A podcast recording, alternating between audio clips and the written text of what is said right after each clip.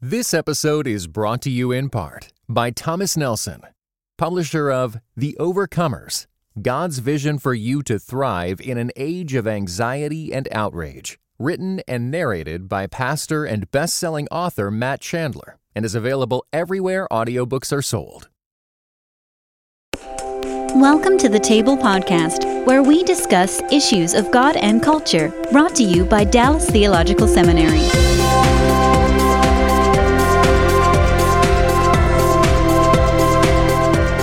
There's an interesting way in which this plays out. And so the other question I want to ask, and then we're going to open it up to the floor, is this.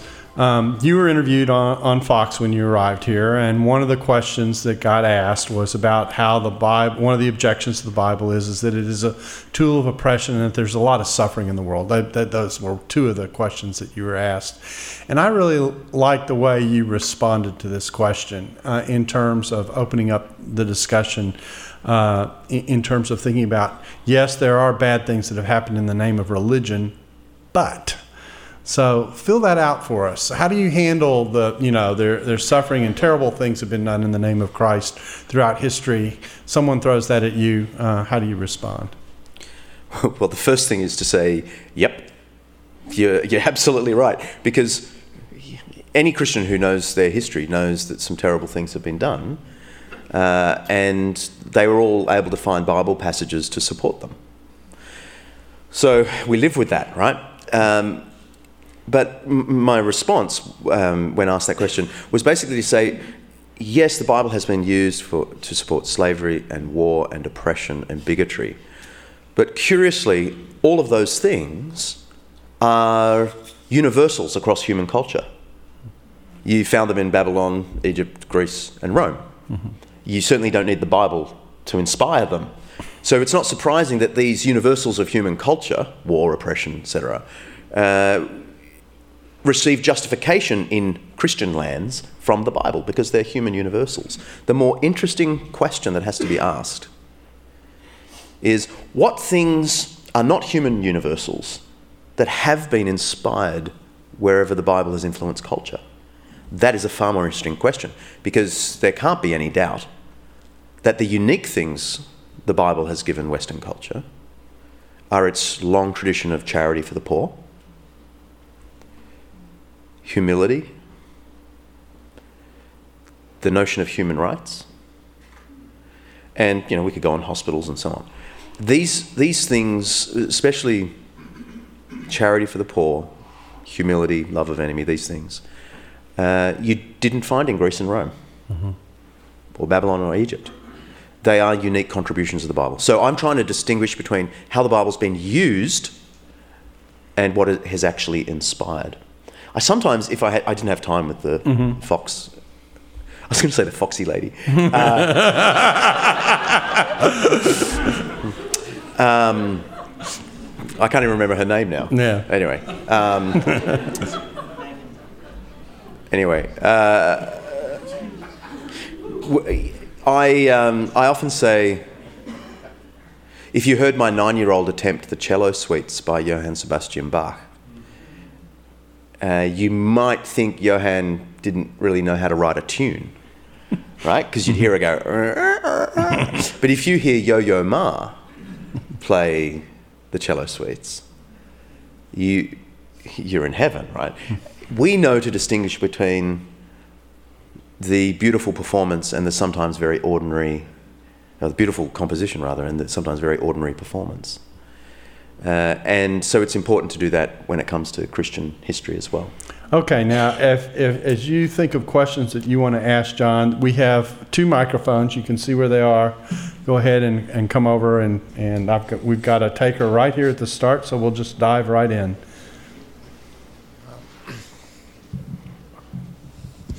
Something I uh, often hear from non Christians is that religion is a crutch we rely on it um, because we need it. Um, it's it's what foolish people use to make them feel peace. It's what we use to uh, make us feel peace about death and about dying and all that stuff. Mm. How, how do you best respond to that?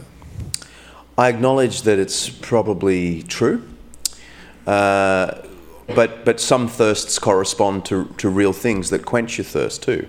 So it's a so I often um, just try and point out that it, it's actually a non-argument because uh, it, it, really comes from Ludwig Feuerbach, right, um, the philosopher in the 1840s, and then picked up by Sigmund Freud uh, in his psychoanalytical tradition that basically said God and religion is a projection of needs.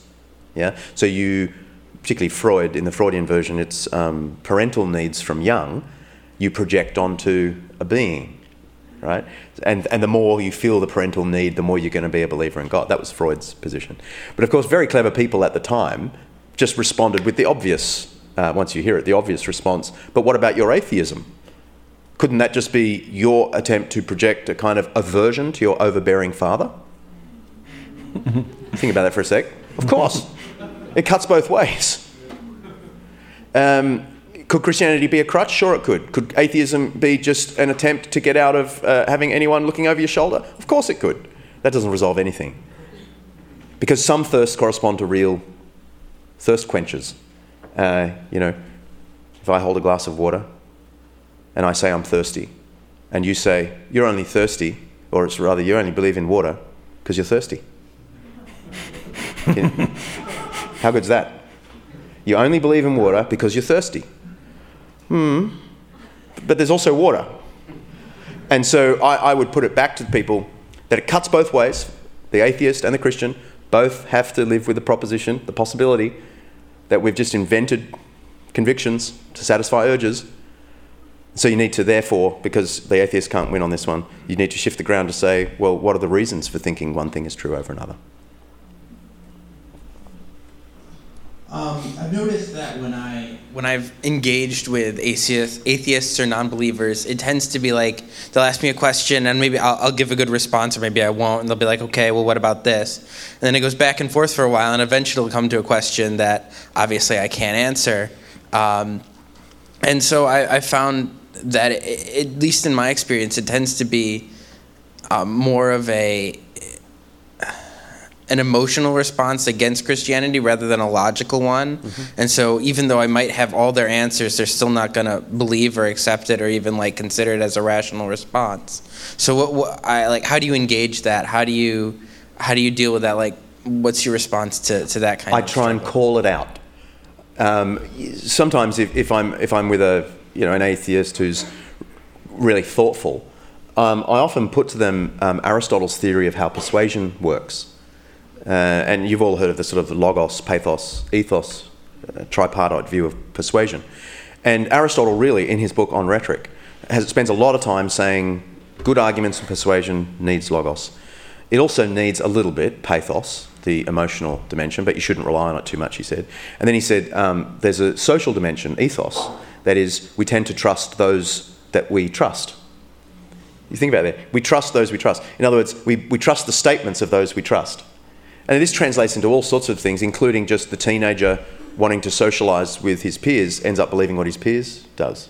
You know, it, it's uh, that's the socialization of, of knowledge. And, and, and I often talk about this, and I say, look, you know, when you hear a Christian tell how they became a Christian, you'll often hear them being really honest about how it was a little bit of logos, a little bit of pathos, a little bit of ethos. Logos, they heard some good arguments that, that, were, that were satisfying intellectually. Pathos, they heard the message of forgiveness and, and they longed for it. It was like psychologically very attractive. Uh, and the ethos, they hung out with Christians and they saw what a compelling community of goodness they were and they thought, man, I want that. Uh, you often hear a Christian talk like that. They don't describe it as logos, pathos, ethos. And I put it back to my atheist friend. Are you honest enough to admit that your unbelief is the result of a similar threefold uh, set of factors. That sure you've got some intellectual things, but it seems to me that there's some emotional or aesthetics going on and also some socialization. And it, we're not being honest with ourselves if we say, I am only an atheist because of the intellectual arguments. If there were evidence, I'd believe. That's just doesn't, that's just not the real world of how belief forms. Yeah, let me, I want to chime in here. Let me talk about a goal when you have conversations like this. We, we, we did develop this in the podcast. Um, sometimes when you get in a conversation, it, it breaks down into a debate, and you're trying to win a debate. I actually think that it's more fundamental in having these conversations to, v- to try and keep it and view it as a conversation in which the goal is not to win the debate or win the argument. The goal is to give the other person pause about how, how they're thinking. If I can give a person pause about how they're thinking, get them to consider there might be an alternative, etc., I'm actually opening them up to a process. And and sometimes that is done through a combination of not only what you say, but how you say it. Mm. And, and I think that sometimes, in the midst of, uh, of, particularly when you operate it out of an academic environment with an academic background, you push the logos, to use your term, the logos or the argument side of it, the rational argument of it, so hard that you for, forget that part of what you're trying to do is you're actually asking someone to change significantly where they are. And oftentimes that doesn't happen in a moment. Now, obviously, if Paul meets Jesus on the Damascus Road, that happens immediately, but that's sometimes the exception versus the rule. Usually, it's, and if you listen to most testimonies, this is true, it's part of a long process in which, in which God, and I'll use a biblical word, drew the person to himself. You know, it came in steps. And so I think that's, I, I think changing how we think about even the being engaged in those conversations is an important part of thinking through um, what you're doing when you engage a skeptic or an atheist. And as simple as self assessing, have I left this person with the impression that Christianity is not only true but good? Mm-hmm. See, it's possible to have left the conversation having won the argument and convinced them that you know you had the better arguments, but but that that they think Christians are now jerks. Mm-hmm. Well, have you, have you conveyed Christianity? I think there's a question mark over that. Over here. The last few weeks, there's been a viral video by Stephen Fry being interviewed by Guardian concerning the problem of evil, which is certainly nothing new. But uh, I'd like to read a short quote from it and just hear if you were to stand in front of Stephen Fry right now, how would you approach him and how would we as students, uh, how would you recommend that we approach someone who's deeply impacted by the problem of evil? Let me go ahead and read the quote. Stephen says this How dare you create a world in which there is such misery that is not our fault? It's not right. It's utterly, utterly evil. Why should I respect a capricious, mean spirited, stupid God who creates a world which is so full of injustice and pain? Yeah, well, it really depends how long we've got, right? I mean, if I'm locked in a room with Stephen Fry uh, for a day, I'd, ha- I'd have a, which would be very pleasant, right? I'd have a, I'd have a, um, I'd have a, a, very different strategy from if I were on TV. In a four know, minute, in a four in, minute, in a four minute exchange. Yeah. So yeah. So one of the questions I was asked on Fox yesterday was, uh, was it yesterday? Mm-hmm. It was yesterday. Yeah, time flies when you're having fun. Oh yeah, must be having a whole lot of fun. was this this exact uh, question? And I knew I didn't have a day in a room with Stephen Fry. So uh, I said, look, the Bible does have some things to say about the origin of evil.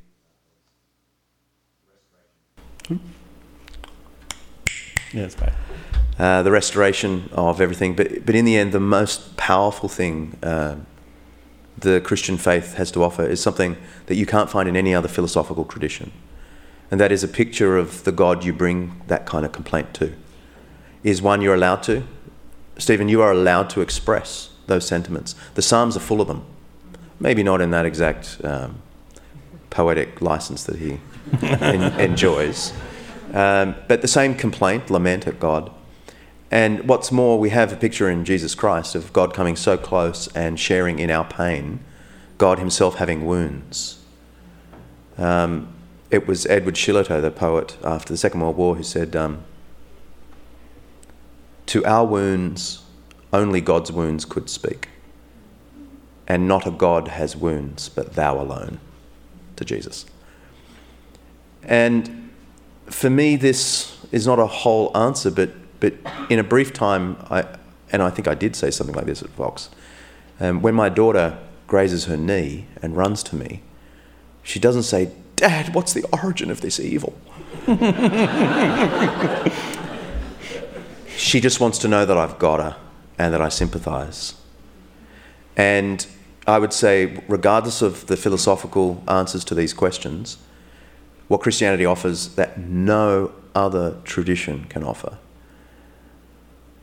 is a picture of God that would willingly give himself on a cross for us.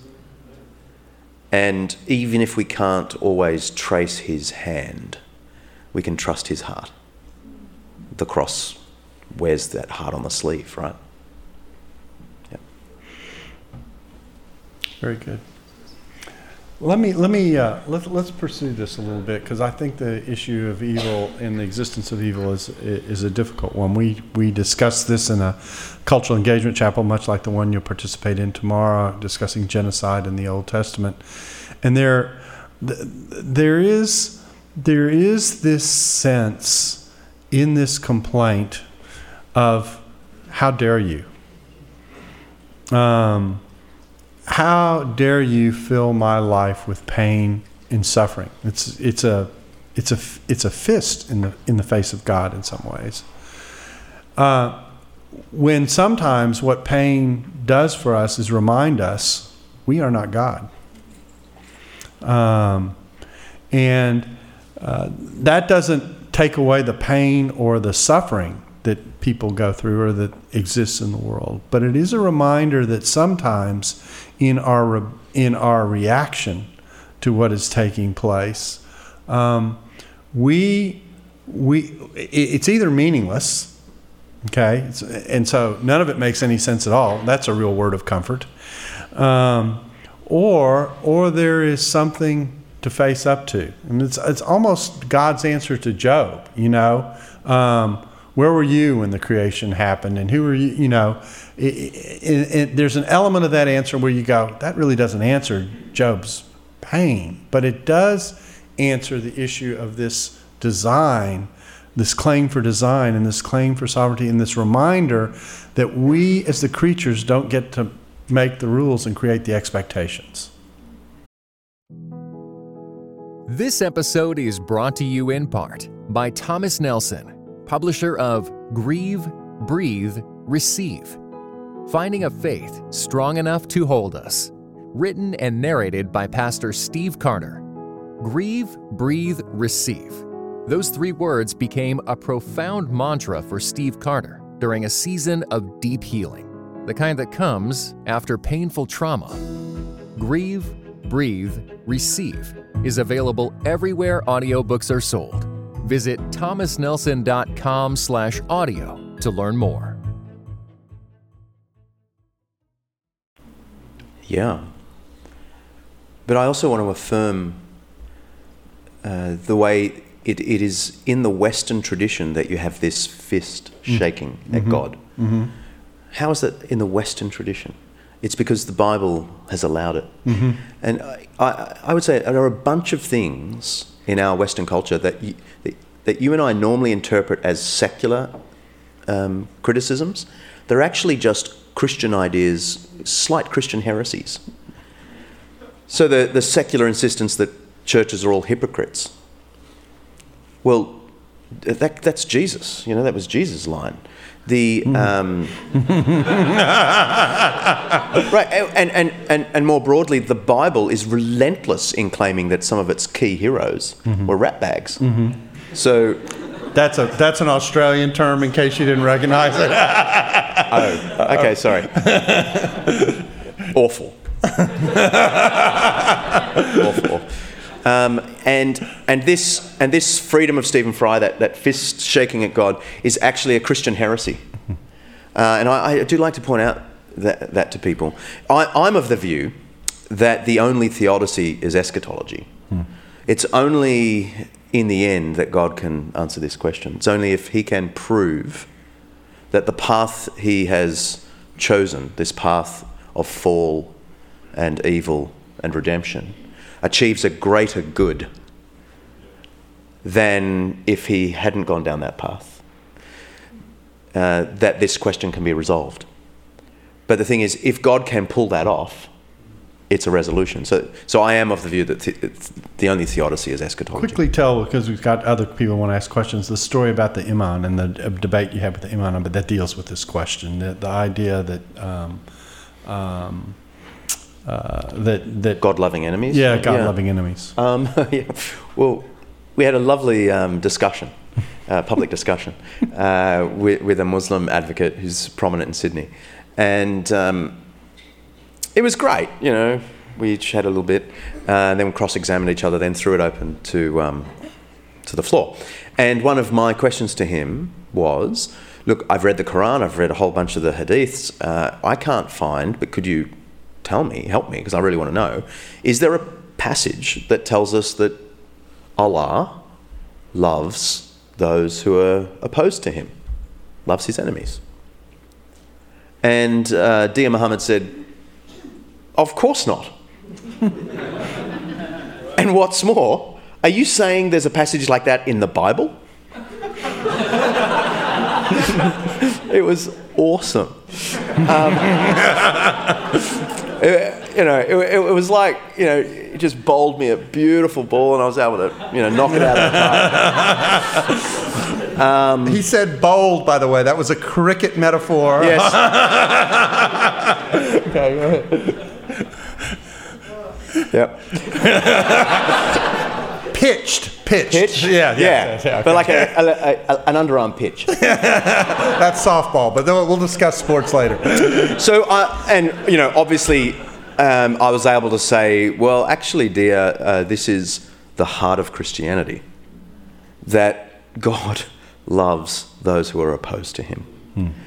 Uh, and entered into the world and gave himself for us and it was a very striking moment, and you could tell the audience was engaged with it. There were a lot of Muslims there, and after the after the discussion, a lot of Muslims took issue with that because I was sort of that dishonors God that He would love enemies, hmm. because because Islam is very much tied to the honor shame paradigm of Arabic mm-hmm. and lots of Middle Eastern culture and so it, it, it, it defames God's honor. I had another public thing with a Muslim leader at the University of Western Sydney where um, he, he, he was very polite, but he sort of almost shouted me down in the question time, saying, Are you saying that God went to the toilet?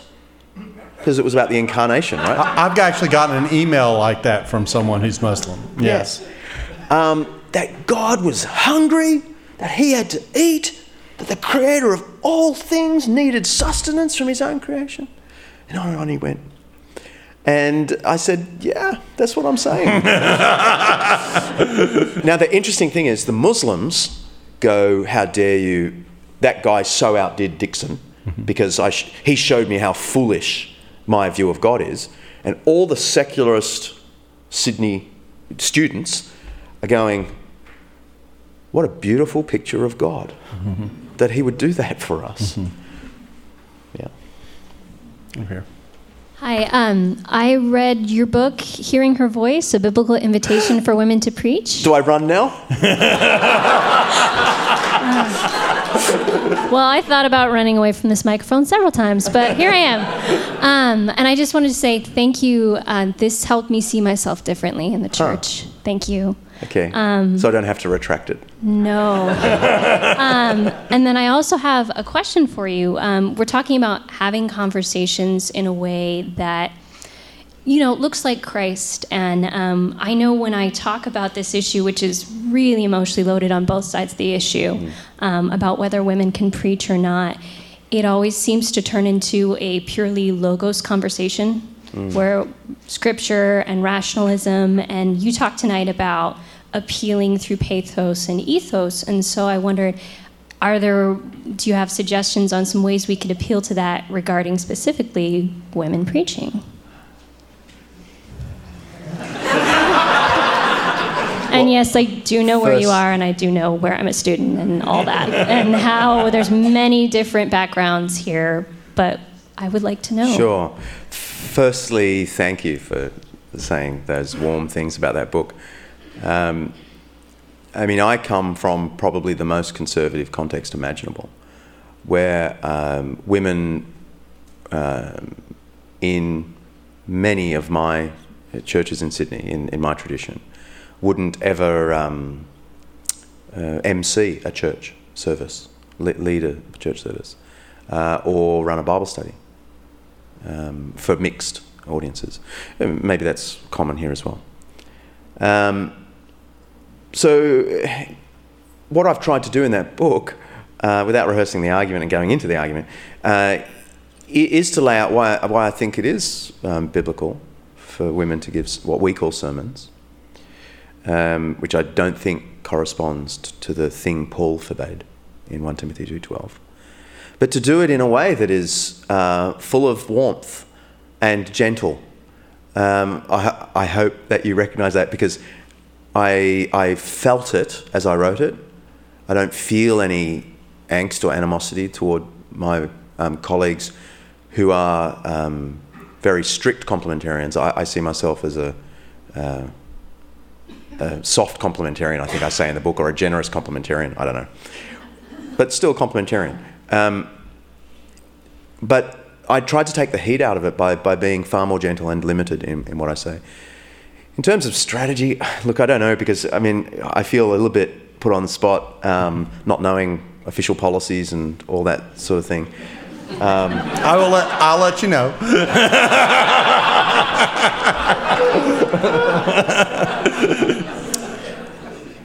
uh,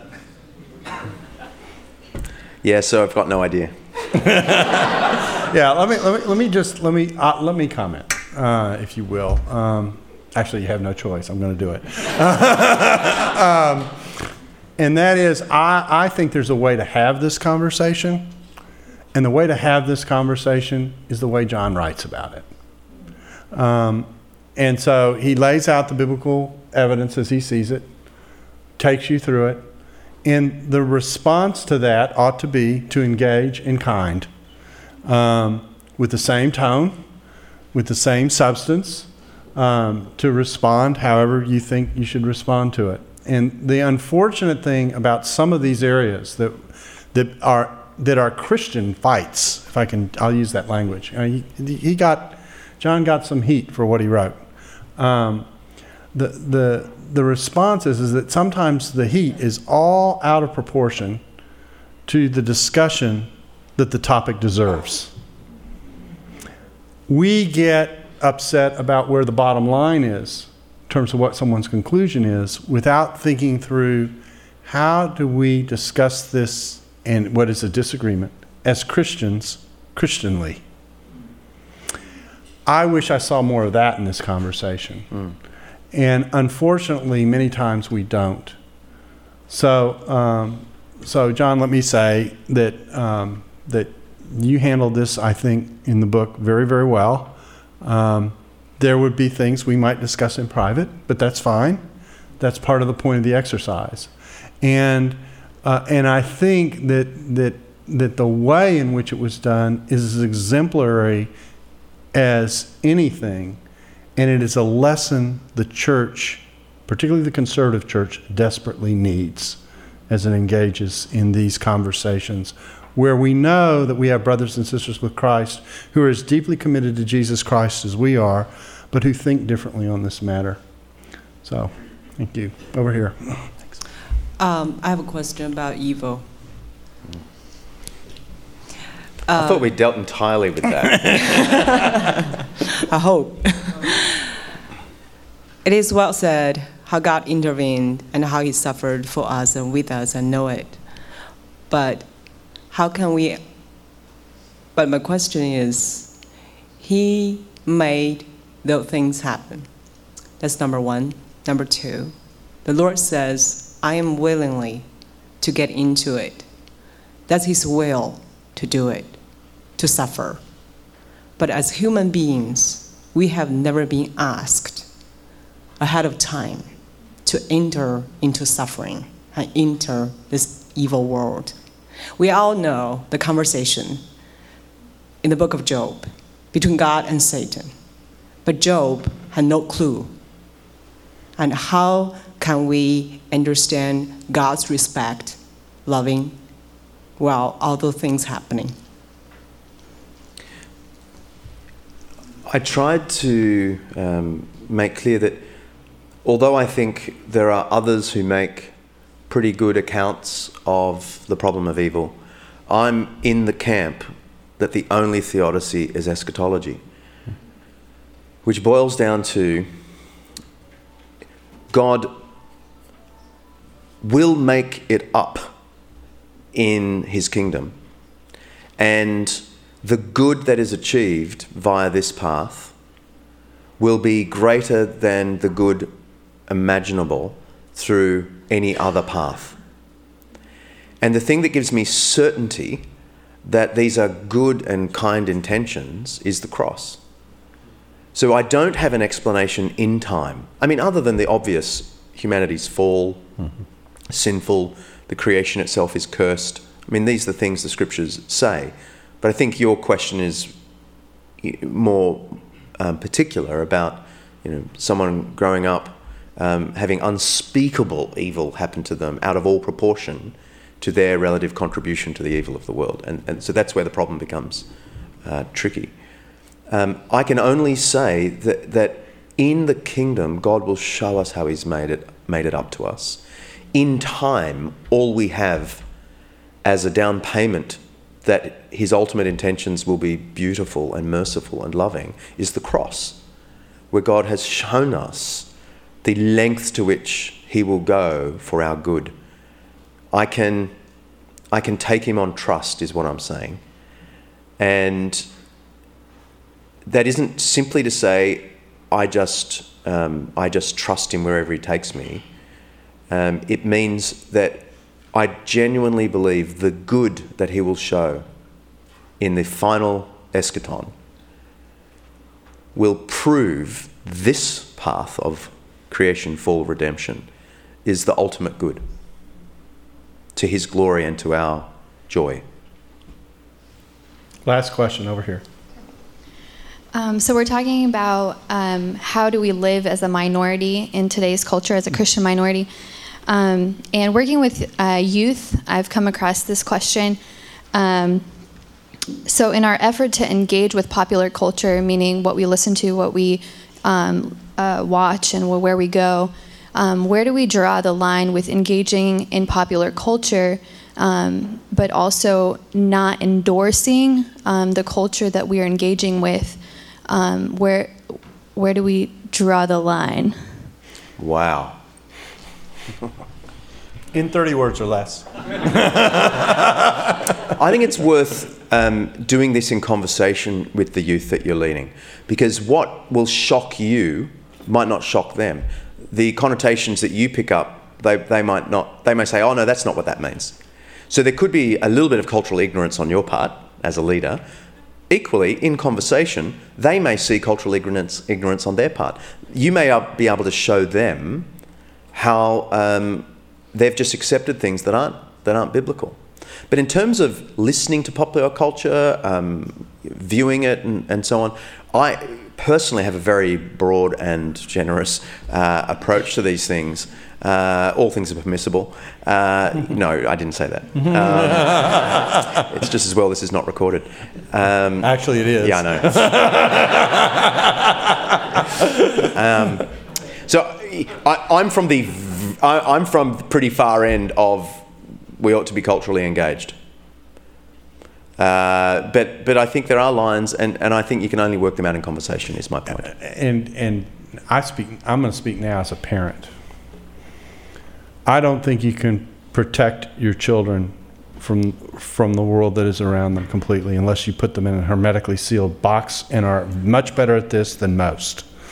Um, and the result that you see on the other end, if you don't talk it through with them as they grow up, and actually engage in some level of engagement will be that when they get out and have to make choices, that you risk them making very bad choices.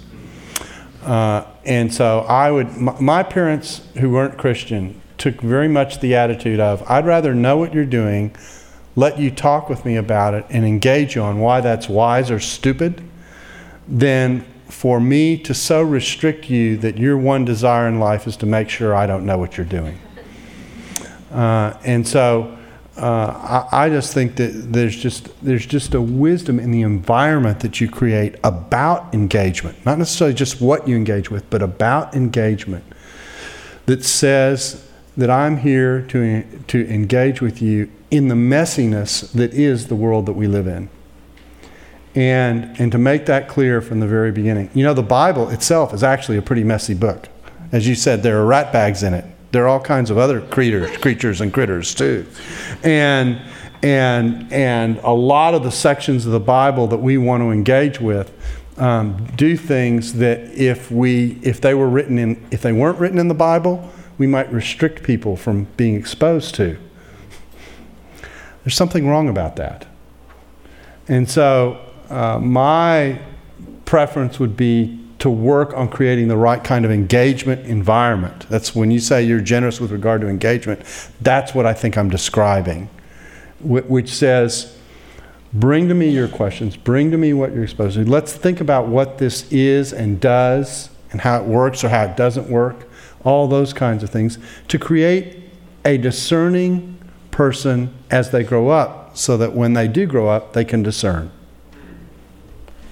Yeah, I, I think I want to just add um, to help uh, your, your teens be more critical consumers of media is, is really critical. Mm-hmm. Um, so that they can themselves, uh, they have the tools to decode what they're being uh, told. I mean, so there was a recent example. There's a song I can't remember, but it's like I don't know if it's number one around the world. But it's but that that really cool tune with a screaming voice um, about um, the church cutting me. It's about him being gay and how the church take me to church. Take me to church. Yeah. Um, you know, my kids were listening to it and and it's a great it's a great tune. But we, we had a big conversation. By the end, they were going, "Dad," and but we were just we were just trying to work out how the messaging of the song worked. And by the end, they could see that this was a powerful, emotional, but completely untrue perspective on a universal scale. Obviously, he had experienced that kind of judgment in church. But I said to, the, to, the, to my kids, Do you know anyone at St Andrews Roseville, their church, who is like the Christians this young man met? And they said, no. And that, so they were able to discern what is a personal story mustn't be universalized. And yet that's how often these sorts of songs impact. Thanks for listening to the Table Podcast. For more podcasts like this one, visit dts.edu slash the table. Dallas Theological Seminary. Teach truth, love well.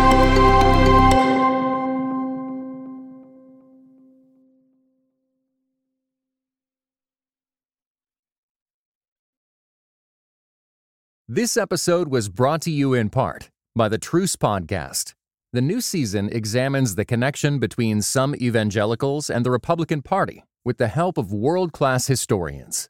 Subscribe to Truce in your podcast app or listen at trucepodcast.com.